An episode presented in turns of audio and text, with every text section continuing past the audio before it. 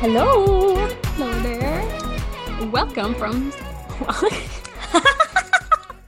Welcome to From Skirts to Scrubs. I'm Charlotte, And I'm Alicia. And we are two medical students trying to figure out our place in medicine by looking to the past and to current events to try and understand the impact they have on us as women in medicine and as women in general. And we're back for the last episode of our season. Charlotte, how do you feel? How just like tell me your feelings. Oh, I'm I'm sad that we're taking a break. I know. So to be clear, we are taking a break for a bit so that we can focus on med school and take some time to think about the podcast and how we can make it better. But don't worry, we are going to be back soon, very soon. And in the Mhm. meantime, we have some really fun content that we're going to be releasing. So keep an eye out for that. But until then, we are going to be taking a break. Yep, we'll be back probably sometime after the new year with all Mhm. a whole new season for you guys. New year, new us. So, for our last episode this season, we want to tie it back to the topic of episode one. And it's the topic that looms in everyone's conversations, but COVID 19, of course. Mhm. And I thought it would be interesting to parallel this pandemic that we're living in to another pandemic, which, Charlotte, what do you think this pandemic is that I'm going to be comparing COVID to? A lot of people make this comparison. It's probably the flu pandemic, the Spanish flu, the 1918 flu. Yes, 1918. yes, yes, yes. yes, yes, yes. The that one. 1918 Spanish flu pandemic. Mhm. Um, that is the one. And today we're going to be talking about the Spanish flu and actually how it had a profound impact on women of this time, of course, because this wouldn't be from Skirts to Scrubs if we weren't talking about people who identify as women. yeah, it's our own special So- twist. yes. on Spanish flu.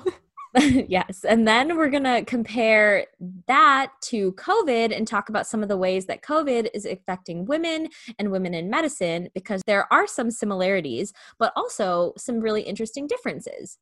So, to start, of course, for the last time for a while, Shar, what do you know about the 1918 flu? Or do you have any ideas about it based on the time period that it was in or maybe where it occurred? Just tell me what you know. So I know that the Spanish flu was a pandemic like COVID. Good. It, well, it wasn't just an epidemic, like it was like a pandemic. It was a big deal. Mhm. And a lot of people died. It was like millions of people. Um, and it Mhm. lasted two years. Um, it was the flu, like the flu that we get the flu shots for type flu. And um, I know a lot of like little tiny things. Like there was this one big parade in Philly or something where a bunch of people got sick because they didn't cancel the parade. Wow. And then, um, but I don't know anything about like women being involved in it, I guess. All right, great. You know so many things, and we're just going to keep adding to that. And I hope I'll be able to surprise and enlighten you today.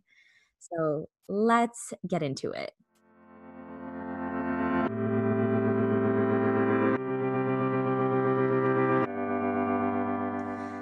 So, to start, I'm going to explain a tiny, tiny bit about influenza. And I really feel like I'm channeling my inner, like, Erin Allmann Updike, Erin Welsh from This Podcast Will Kill Yes, You. Our love. Love them. I know. Shout out to you too, even though you'll probably never hear this, but we love you so much. Thank you for inspiring us. yes. So, the flu is a virus that mutates very rapidly. And basically, whenever cells from an animal, for example, like a pig or a bat, when they get infected from two different viral DNA strains, they become this new strain of the virus. And then, if that animal comes in contact with humans, some of the strains can travel between animals and humans, and that's how we get it. So, for example, the swine flu epidemic in 2009 was just a brand new type of flu that had the H1 and N1 subtypes, but it was through pigs. Whereas, like other flu Oh. types can be like H3, N2. It like there's just different subtypes and Uh-huh. like different combinations, but that's why we have so many different types of the flu and it's so quickly mutated because there's so many options. Ooh. That makes so much sense because I saw this thing that one of the ways that scientists predict the flu each year for like vaccine is by testing birds. That makes a lot of sense. And that's how they predict how to make the Mhm. vaccine. Yeah. So once a human has the virus, you like know the drill. It can be spread by respiratory droplet contact. So, like if you breathe in the respiratory droplets from someone that's infected, or you touch something they've touched that has the virus in it, like an unsanitized surface, or you like touch that and then you touch any of your mucous membranes, so like your eyes, nose, or mouth, you can get it. You know how this works. Like this has been our lives. We are well versed now. Oh, I know. So, actually, the 1918 flu pandemic was also caused by an H1N1 influenza strain, but it wasn't a swine flu, like a swine origin. It was an avian origin. So, oh, birds. Birds. I know. Um, I know. And it spread worldwide from 1918 to 1919. So, Shar, based on the name, where do you think the Spanish flu started? Probably in Spain. Good guess. That was a trick question because, like, you I, would. I would say, but I feel like it's wrong. yeah, because why else would I ask? So, actually, we don't know where it started, but it was first observed in Europe, the US, and parts of Asia before spreading across the globe. But to explain why it was called the Spanish flu and just to like better understand how it spread in general, it's important to understand the context of what was going on in the world at that time. So, can you think of any like big world events that were occurring in the early 1900s? Like World War One. Yeah, exactly. So Yeah. that was exactly it. So World War One was going on, and during that time, Spain was actually neutral, and they also had like free media like the press was like free to cover whatever they wanted and so the press in Mhm. spain was covering the outbreak of the flu from the very beginning when the first cases actually occurred in madrid in late may of 1918 which is so oh, funny Oh no! because that's where I was when COVID broke out too. yeah, you're like this is real personal already. It like, is. I was triggered. but basically, Spain got hit pretty hard by the pandemic. And they were just reporting really honestly about the cases they were experiencing. Whereas other countries were getting equally hit just as hard, but they were trying to keep the morale of their soldiers high. And so they Mhm. were censoring a lot of the cases and just underreporting. Oh no! I know good. I know. And since the Spanish news sources were the only ones reporting about the flu, it was believed that Spain was the origin of the disease, but that's actually not true. Oh, that makes sense. My other prediction was that sometimes in history they would call like the enemy that was their illness. You know, like if Mm, Spain was yeah, the em- enemy, it'd be like it's the Spanish flu. Like it's not our flu, it's their flu because they're the bad no, ones. that's a good point because actually in Spain, they called it the French flu. yeah. Maybe I learned that from um this podcast will kill you or something because Maybe, yeah, because that that's so interesting. Yeah, I didn't even mention that in like my notes, but yeah, that that is something that's true. That's so funny. Also, in the spring of 1918, the first cases of the flu popped up in a state in the U.S. Can you Mm, guess which one, or do you remember which one? um, It's like kind of a random state. No offense to people from this state. is it like Rhode Island? no. it's it was Kansas. Kansas. I thought it'd be like an East Coast coming from Europe. I know, I know. No, What? it wasn't. It was Kansas.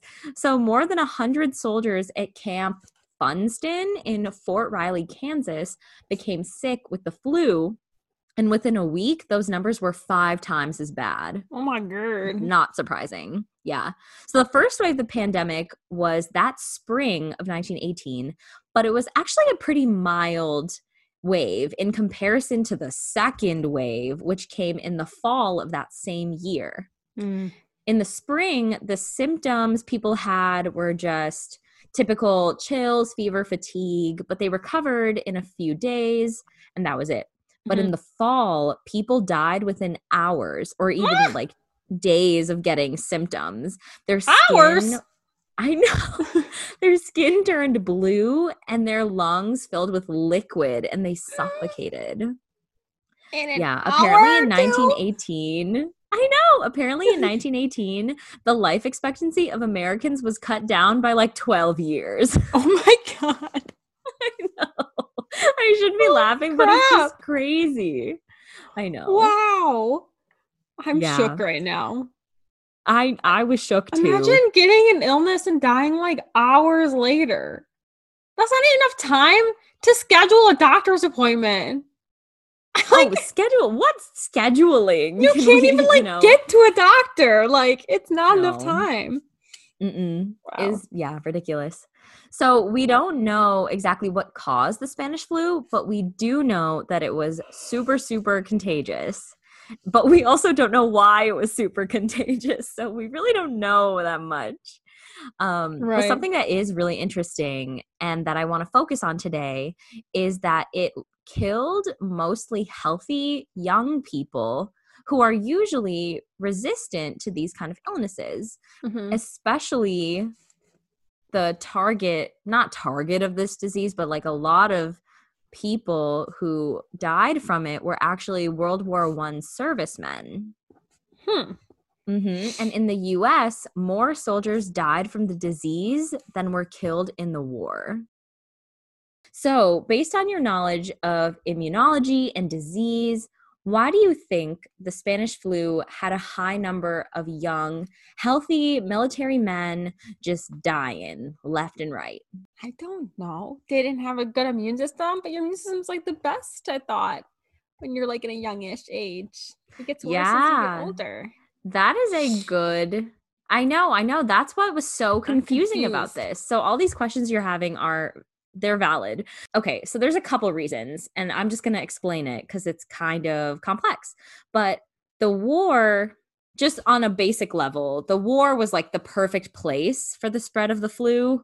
I mean, respiratory droplets were getting spread left and right, and these men just spent months together. In the trenches. Right. Like spent months together, close quarters, thousands of other troops, and the stress of war and malnutrition was just a daily part of their lives. So a lot of men had Mm. weakened immune systems. So That makes that's what made them susceptible. But also there's one more thing that's super interesting about the 1918 Mhm. flu because okay, so I guess the question is why do normal healthy young people like us usually not get sick? Because we have good immune systems and are generally healthy.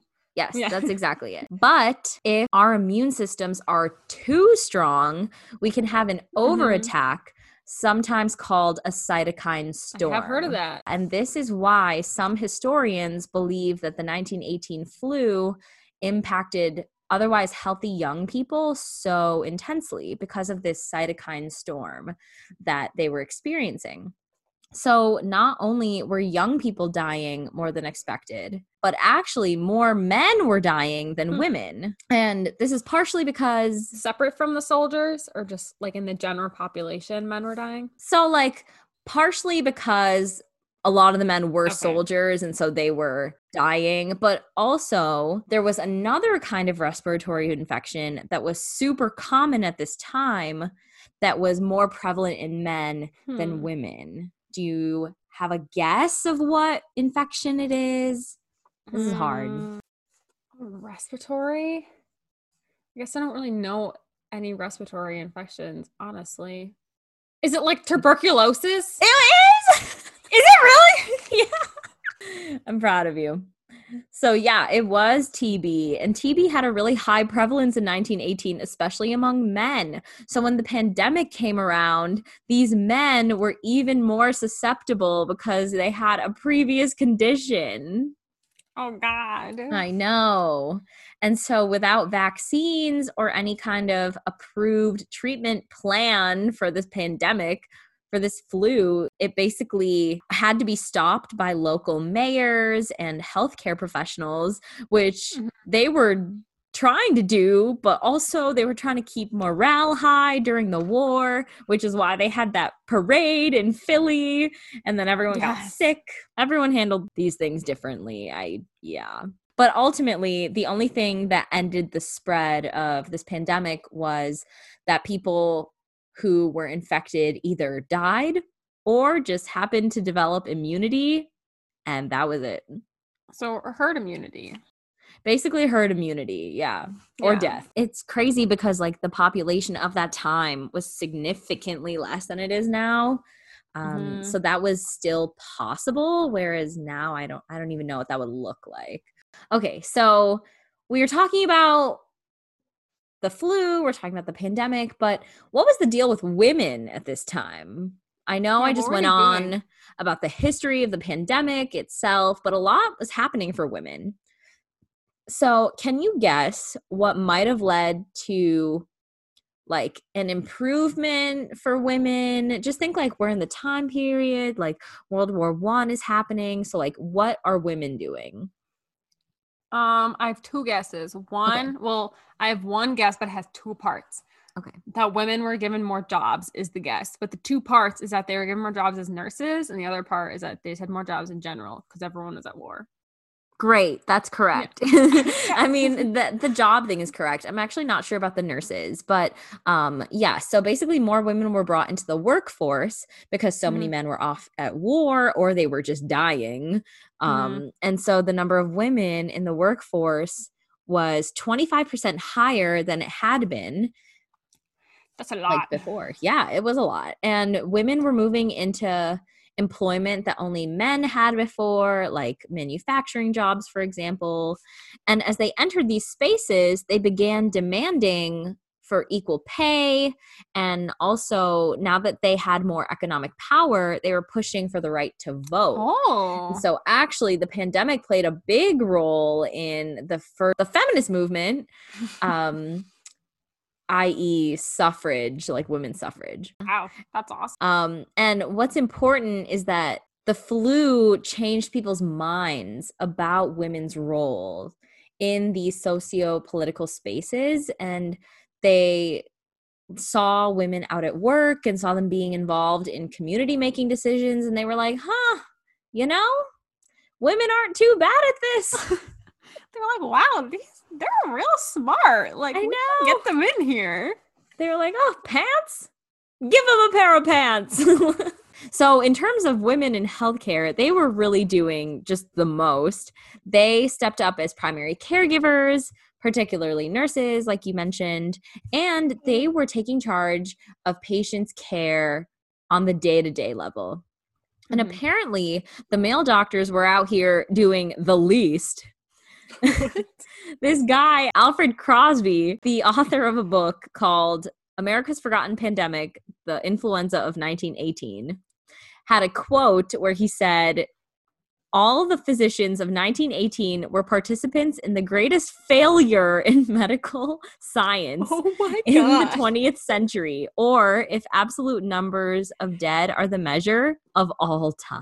that is like the insult of insults. I know Alfred Crosby was not out here playing games, but there was this hospital in England that I like happened to find out about where two female physicians, Louisa Garrett Anderson and her life partner, Flora Murray, treated thousands of patients Ooh. at the Endell Street Military Hospital with the support of their staff who were almost all women. Wow. And these women literally worked there for the entire duration of the pandemic until a lot of them actually died as well. But they are just one example of women stepping up to the plate and filling in these gaps that men at the time were just unable to fill. Yeah, they were really like, heck, you can't do it. I'm gonna do it better, and they just went for it. So, just to compare numbers to start, what I have um, as some stats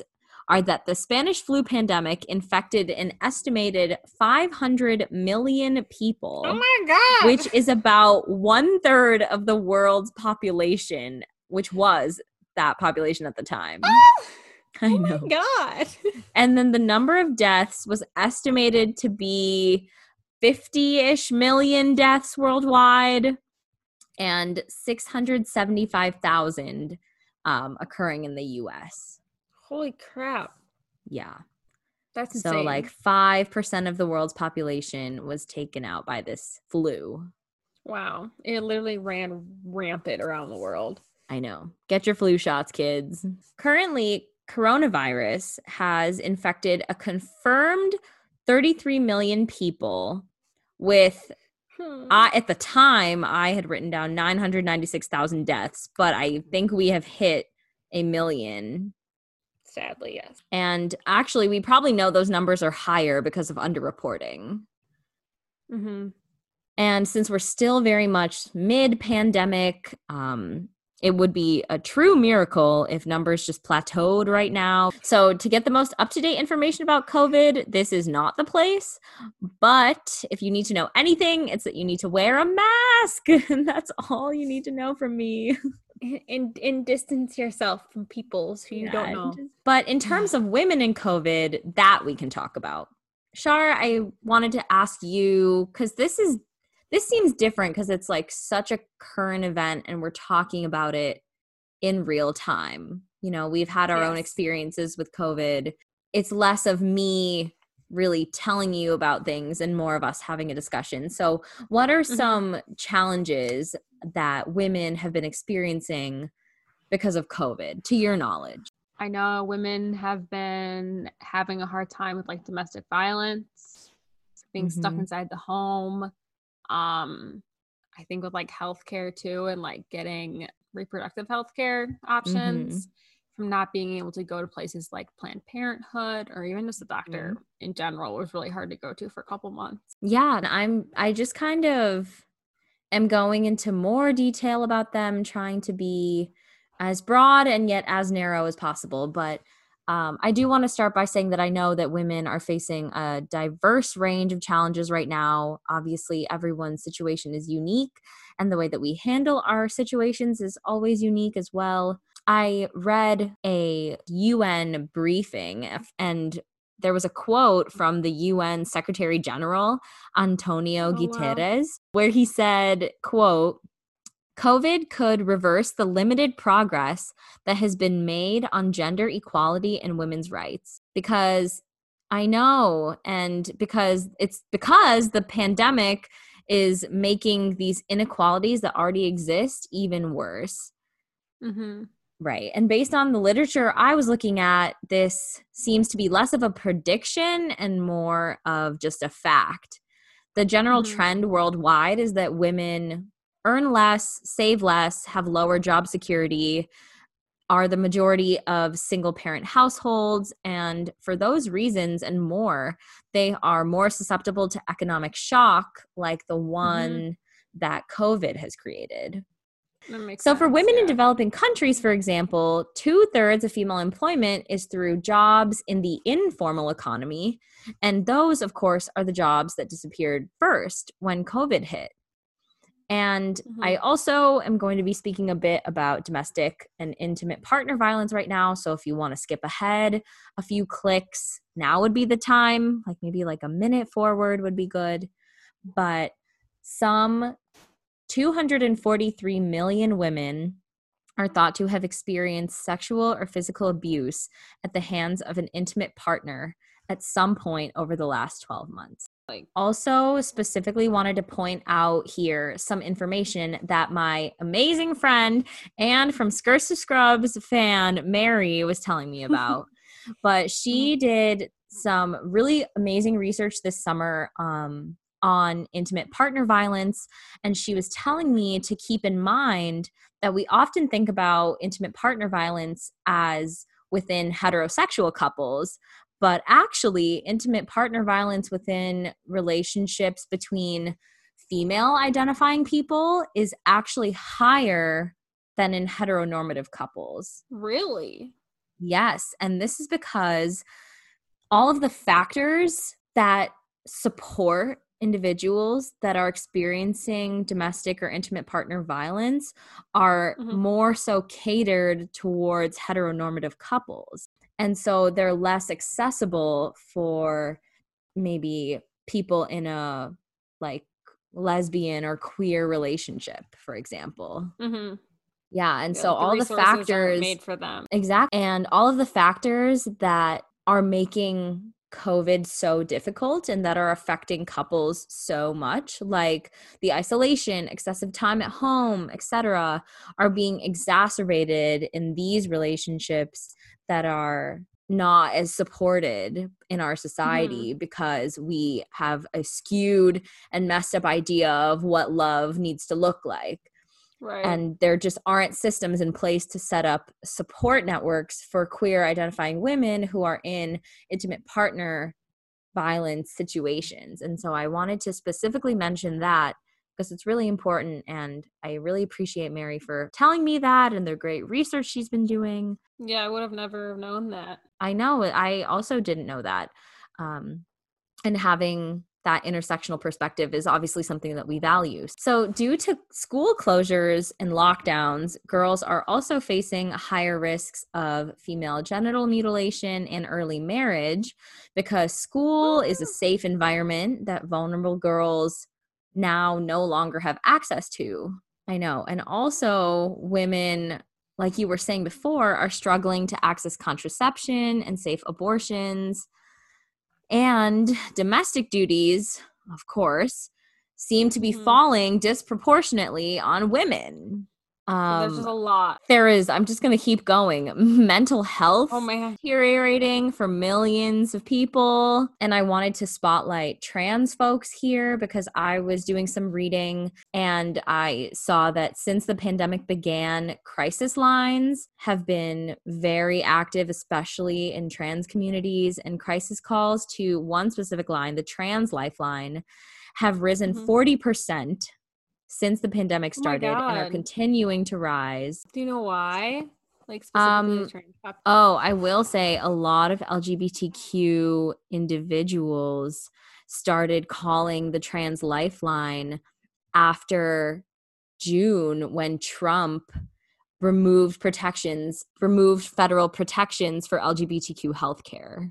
My understanding is that the Trans Lifeline is a crisis telephone line staffed by mm-hmm. transgender people. And so it is one, it is a safe space for trans mm-hmm. folks to feel like they can call, but also they are feeling the need to call and reach out um, to crisis lines because they aren't able to find a community otherwise right uh, you're because stuck at home so isolating right yeah like everyone's struggling with that and i can't imagine like when yeah. you're going through huge life change and then you really have no one to support you yeah and a lot of uh similarly um individuals that are struggling with substance abuse are having similar issues uh, mm-hmm. uh, because a lot of support groups um, meet in person and and now they're not able to and yeah. like struggling with addiction is also something that's been um, really difficult for people and the intersection right. of that and mental health and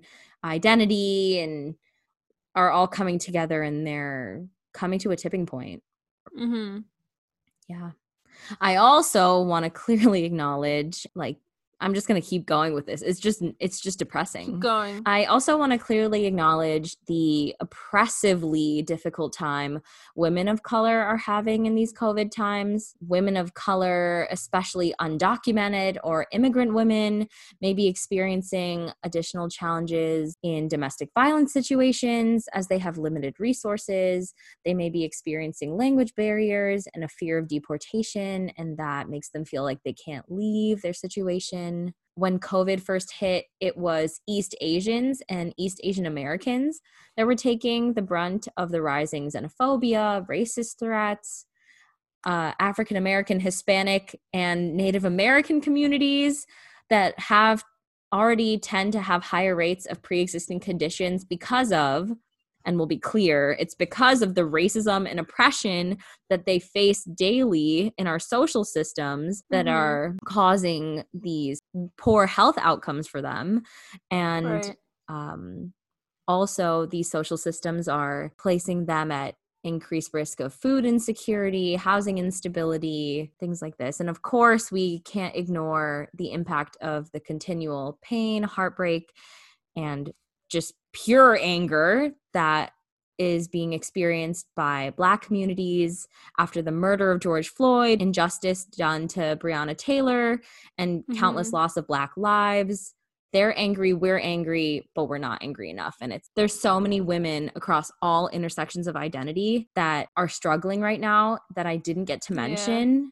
But each of them has been experiencing their own struggles with COVID, and resilience gives us strength. And women are so resilient but how long can we carry on you know right you shouldn't have to be resilient just because you can but i am going to say that some congressional leaders are like trying to draw attention to racial and ethnic inequalities by mm-hmm. pushing to ensure that a COVID 19 vaccine and drug treatment trials are going to include women, racial and ethnic minorities, and members of the LGBTQ community. So I wanted to throw that out there, but I don't know if I feel really amazing about their ability to make this happen. Yeah. It is our system. And so we're working within the bounds of our system. But really quickly at the lastly, I just want to talk about women in healthcare, specifically women physicians, um, and how COVID has been impacting them. So, I guess, do you have any ideas of how COVID's impacting women physicians, Char? I was to say, I was on this call, like, and they were talking about balancing life specifically like as a mom and being a physician and how it's like very difficult right now because they're basically tutoring like teaching their children like as they go to online school and then they have to go to work and be a physician and they have to come home and you know like be the mom and the teacher and the doctor and the provider for the family like everything at once so it's just like extremely stressful because all of their responsibilities that usually fall on their shoulders have like grown even more because yeah. so much is expected from staying. Yeah. Home. No, that's exactly what I was kind of getting at. There was an article that I actually read about it specifically talking about this, but it was in JAMA, so like very legitimate. Which, for those of you that don't know, uh, JAMA is the Journal of the American Medical Association, so it's very legitimate. And they actually had a article about this specifically. And so I do want to say, of course, that we know, and I always talk about how all women are diverse, and this includes physicians. Some are single, some are partnered, some are older, younger. They have parents, they're taking care of their parents, they are parents. We know the drill. Women are mm-hmm. all out here being all different. and basically, mm-hmm. with COVID, like you were saying, the expectations on women's shoulders to give up or tone back on their careers is being exacerbated. Their expectations as moms and providers is being exacerbated and getting mm-hmm. worse and and just falling on their shoulders so much heavier than it was. So it has made it so that women physicians have to sacrifice more than they already were sacrificing. And I wanted to spotlight Dr. Lorna Breen, who was an emergency physician in New York who committed suicide. Maybe you heard about her. Uh, she committed suicide after experiencing intense work hours and just not being taken care of um, in terms of like her mental health. Like, no one was there to check in with her, see if she was doing okay. Uh, right. And during the peak of the pandemic in New York, she actually committed suicide. Wow. So just being a quote unquote healthcare hero isn't enough to carry physicians and healthcare professionals through this pandemic. Like that shouldn't be required of them. Just a nice pat on the back, like, thank you, we appreciate you. Yeah. That is warranted. And that's the bare minimum, though. This one physician was telling us that when the pandemic began was the worst time of his entire life. But yeah, it's real. People need to be checked in on. Um, but I wanted to end this portion of the episode with a quote from a professor from this like economic school in London. Her name is Claire Wenham, and she has been following and reporting on COVID. Uh, and her mm-hmm. quote I just really thought was very poignant. Uh, she said, when you are thinking about a pandemic, you have to differentiate between what comes from being infected and what comes from being affected. And I think mm-hmm. that's really important to consider and unpack. And so I thought we could do that now. Sounds good to me.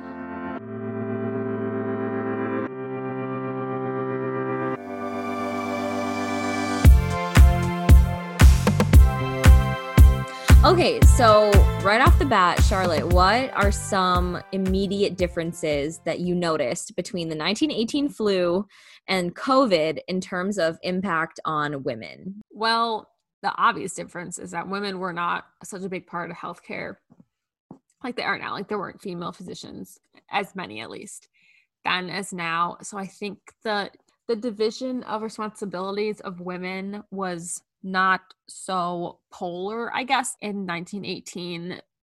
I the chances of you like being a mom and being the caretaker of the home and working and taking care of sick patients were probably not happening compared to now. Right. Women are like a huge part of the healthcare field and are still being moms and still being the main caretakers of homes for some reason instead of it being an equal partnership. And so there's just like a lot more pressures on women now compared to in 1918. I know. Yeah. I agree. I was thinking similarly. And then also, what I was just noticing in my own research was how it seemed that the outcome almost of the 1918 pandemic was really positive for women. They, right. you know, made it out, they got out of the home, they started working, they gained political power, social power, and they were using that power to advocate for themselves. Mm-hmm. And maybe it's just because we're mid pandemic or something, but I just seeing so much negative and I don't know if it's going to be better for women after this. Right. I have I serious doubts. So those are two things. And maybe hindsight's 2020 and so that's why I'm feeling so down about it, but I don't know who could have listened to me read off that whole list of ways that women are experiencing challenges and having to overcome them and could mm-hmm. still feel this pandemic is a plus point for women. Yeah. And everyone who identifies as women. I think in 1918 like the things about like getting women's um voting and working outside the home like those were huge things. Not to say that like any women's rights stuff going on right now isn't huge, but that stuff was like the beginning, you know? Like there was not a lot for women. And then the war in combination with the pandemic and everything shook up the whole world so much. It like gave women a chance to finally get a step ahead and start to make those changes, which laid the ground for all the changes, things that women have now. And there's still so much more to gain but there are things that people have been fighting for for so long and has gained such little ground that I don't think a pandemic is going to help this time. I agree. Know? To be honest, I'm actually feeling even worse about it because Yeah, um, it's like a, um taking a step back to like a lurch forward. In terms of your own personal experience though, Shar, when you're old and wrinkly sitting with your 28 grandchildren um, what are you going to tell them about COVID? And what are you going to tell them about being a medical student during COVID? Oh man, I don't even know where I would start with COVID. I would be like, 2020 was the craziest year of my entire life. Um, in terms of what I would say about like my role in COVID, I guess. So I think I've learned more this year than I ever have, I guess. And not just in like in a literal learning, like a book learning way, because I learned a lot in college and things like that. But I feel like I've become so much well versed in politics and in social justice and in figuring out what actually interests me outside of just majoring in something in college and like finding a more niche place, like starting a podcast about the history of women in medicine, like so random in niche, but all of this has happened because of COVID and because of the like break it gave from life, which I think a lot of people have thought about. And it's like kind of terrible that, or what is terrible, that it came from having to be a, a pandemic going on and a lot of people dying and being really sick. But I feel like I've learned a lot during this time. And then as a medical student, it's weird to be a medical student in a pandemic. The fact that we don't actually go to class and things like that, but my med school has, has talked about a lot and that this is such a unique experience for us but it's going to make us such different doctors and generations before us because next time a huge thing goes down it might not be a pandemic but it could be something just terrible along those lines where physicians are put at the front again to make decisions like we will have experience in that coming from like what we learned in medical school. It's not going to be like something we learned later on. It's going to be part of how we build ourselves as physicians is literally rooted in a pandemic and that's going to affect like the whole next generation of physicians and could like affect healthcare a lot which i think is really interesting. And i can already kind of see it now because we've talked about how it's hard to join clubs in med school. Like we were so excited about the different things I we know. could volunteer. like we were so excited about where we could volunteer and like what things we could do, but it's hard because you can't do anything because you can't volunteer like in person in a lot of places. But it's interesting to see how med students are being like really creative with it and being like, okay, we can't actually go anywhere, but what can we do instead? And a lot of it has to do with public health initiatives, initiatives where you like learn a lot about patient populations instead of just focusing on the science, which happens a lot. I think med schools are like taking a step back and focusing more on the social determinants of health now since that's such a huge part of the pandemic why like black populations have been affected at such a higher rate than other populations like those are things that need to be talked about and why and I think this is this is a unique experience for us as medical students, basically. Yeah, it's crazy. A lot. A lot. So These are the my grandchildren that it was a crazy year. I learned. Oh my god, I'm gonna sit down with my grandchildren. They're gonna think I'm insane from day one. Uh, every month, it's like like an advent calendar, but every month is like a different Instead of those Trauma. cheap little chocolates, it's been something world ending. Yeah.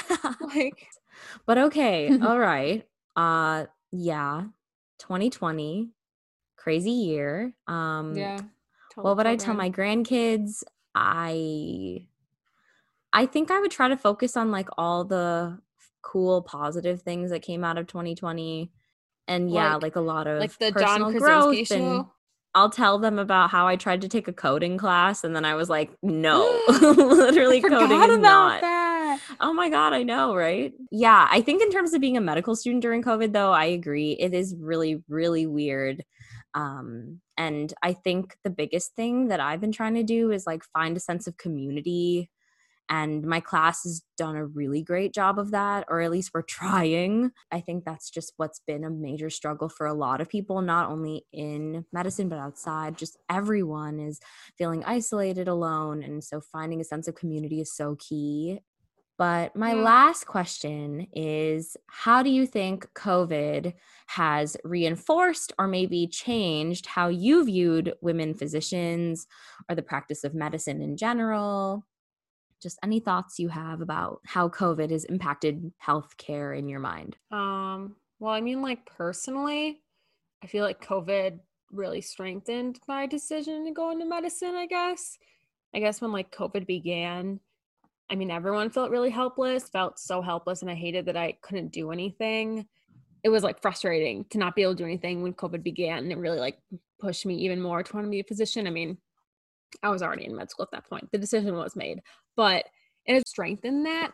And I think after talking about like what women are going through now, it just shows that women are such a like essential part of healthcare and the fact that they're juggling so many jobs at the same time but are still going into work and being doctors and working hard is just kind of like inspiring to get there because as female medical students we're always pressed with questions of like how are you going to balance your life? How are you going to do this? and all this stuff and it's really annoying and but those are actually questions that like we think about and just seeing how women are handling this coming together and talking about how they're handling all the things that are put on their shoulders kind of inspires me to, to like figure it out for myself too i guess down the line.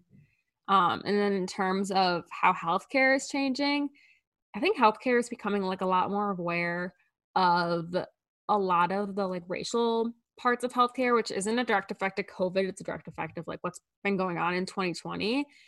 But I know that our step exam, I'm pretty sure, so like the first exam that we'll take for boards include people of color skin differences i think in diseases. thank god literally i don't know why it's taken so long yeah well, i, I think it's being why, added but... to our exam which is crazy that it wasn't already on the exam as a big thing but apparently I think it's going to be our year. And that's just like a great step forward. Like it's a huge push to actually, it's a small push, but it's like more than has been done in the past from and it uh, has a major impact. Yeah, like because, for example, Lyme's disease, you're taught that it looks like a bullseye on your skin, and that's how you know you got bit by a tick with Lyme disease. It is. It looks like that if you're white. Like if you look like me and you're pale as snow. But like if you have darker skin tones, there's like you're not going to see that bullseye circle, and people like literally miss that diagnosis because of it. And Lyme disease can get really terrible if you don't have like a proactive treatment right after getting it. So just those types of things I think are going to make a huge difference in healthcare like later on.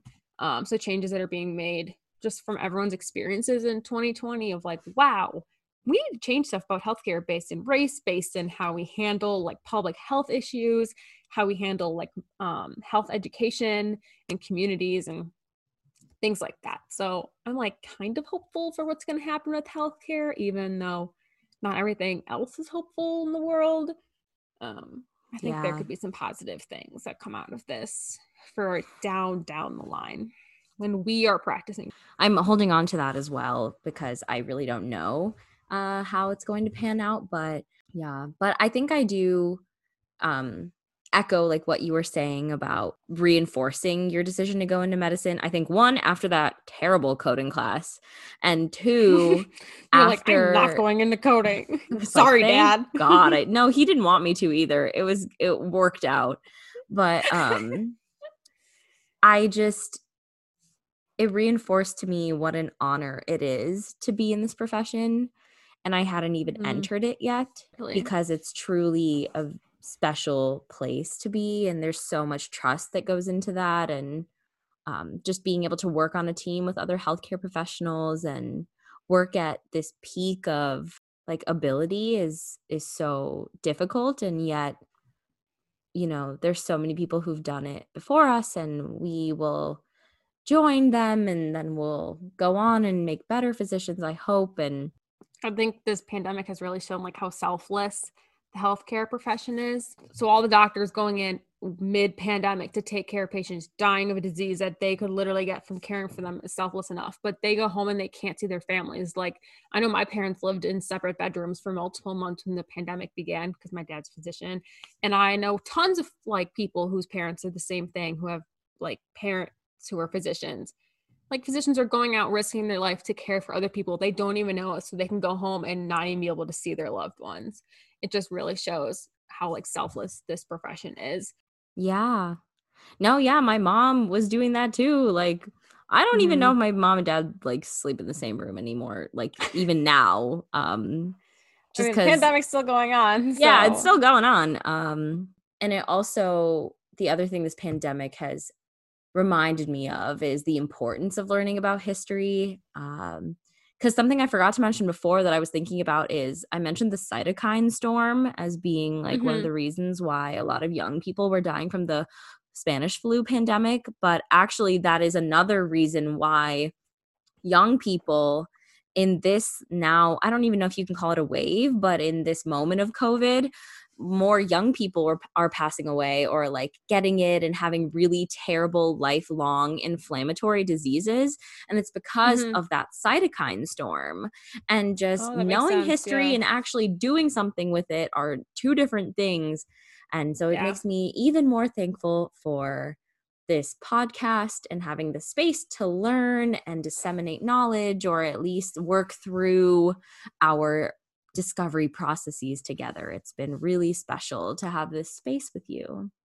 it has i'm gonna i'm gonna miss it I know for a while. We'll keep having these conversations. It's just not going to be i mean we're gonna have them we're not gonna have everyone else with us though I know. We'll at miss least until we come back with a whole new season of fun topics all topics are fun but they're interesting topics so. Yeah. And if you have any suggestions, obviously let us know. We are always looking for suggestions and we love connecting with you. So in the meantime, before that next season is released, when Alicia and I are spending that time recuperating and promoting the podcast and just coming up with all the fun ideas for this place and you know, napping, stuff like that. Go ahead and subscribe to the podcast on all podcasting apps or whatever podcasting app you like because you know maybe here and there we might release like a little bonus episode or a little like fun little tiny mini episode. You don't want to miss out because you're not subscribed so definitely subscribe.